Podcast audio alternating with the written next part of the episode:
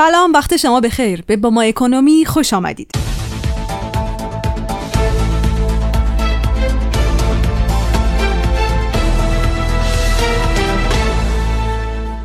تیتر روزنامه‌های اقتصادی امروز هفته شهریور همچنان تحت تأثیر هفته دولت قرار داره.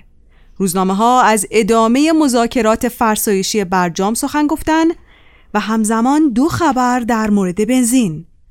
مصرف بنزین در کشور از تولید پیشی گرفته و سخنگوی دولت اعلام کرده برنامه‌ای برای افزایش قیمت بنزین نداریم.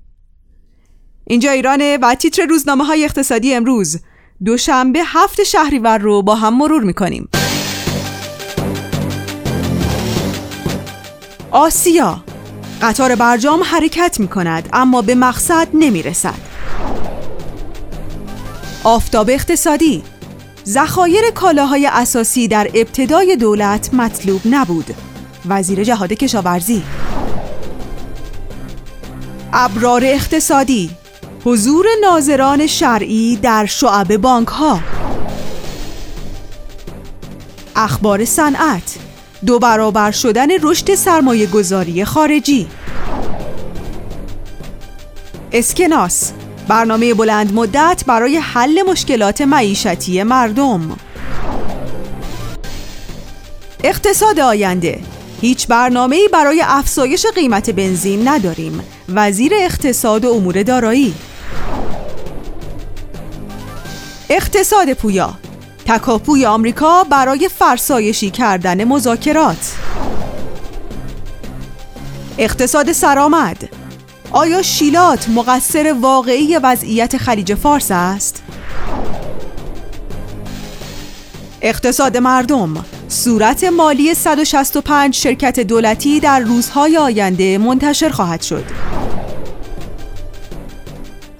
اقتصاد ملی: عرضه خودرو در بورس کالا، شفافسازی یا ترفندی برای گرانی.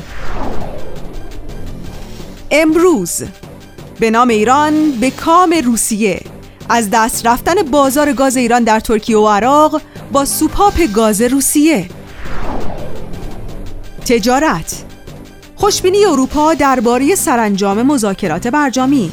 مسئول سیاست خارجی اتحادیه اروپا: به نتیجه رسیدن مذاکرات وین دنیا را کمی امن‌تر می‌کند. ثروت: بار تورم سالیانه بر دوش کم درآمدها. ادعای کاهشی شدن تورم چقدر واقعی است؟ دنیای اقتصاد: تغییر موتور ساخت چین. اژدهای زرد چگونه با سه تحول اقتصادی در مسیر تکامل قرار گرفت؟ روزگار: بازار خودرو در انتظار شگفتی. تحلیل روزگار از آزادسازی واردات خودرو و کاهش قیمت‌ها. عصر اقتصاد: رشد صادرات حاصل مذاکرات یا رقابت با روسیه.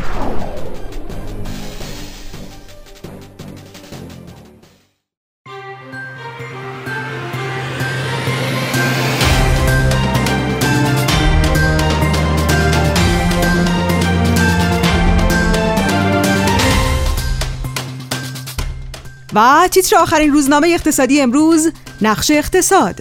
دیوار کوتاه بازنشستگان. کارانه پزشکان شصت میلیون تومان افزایش یافت.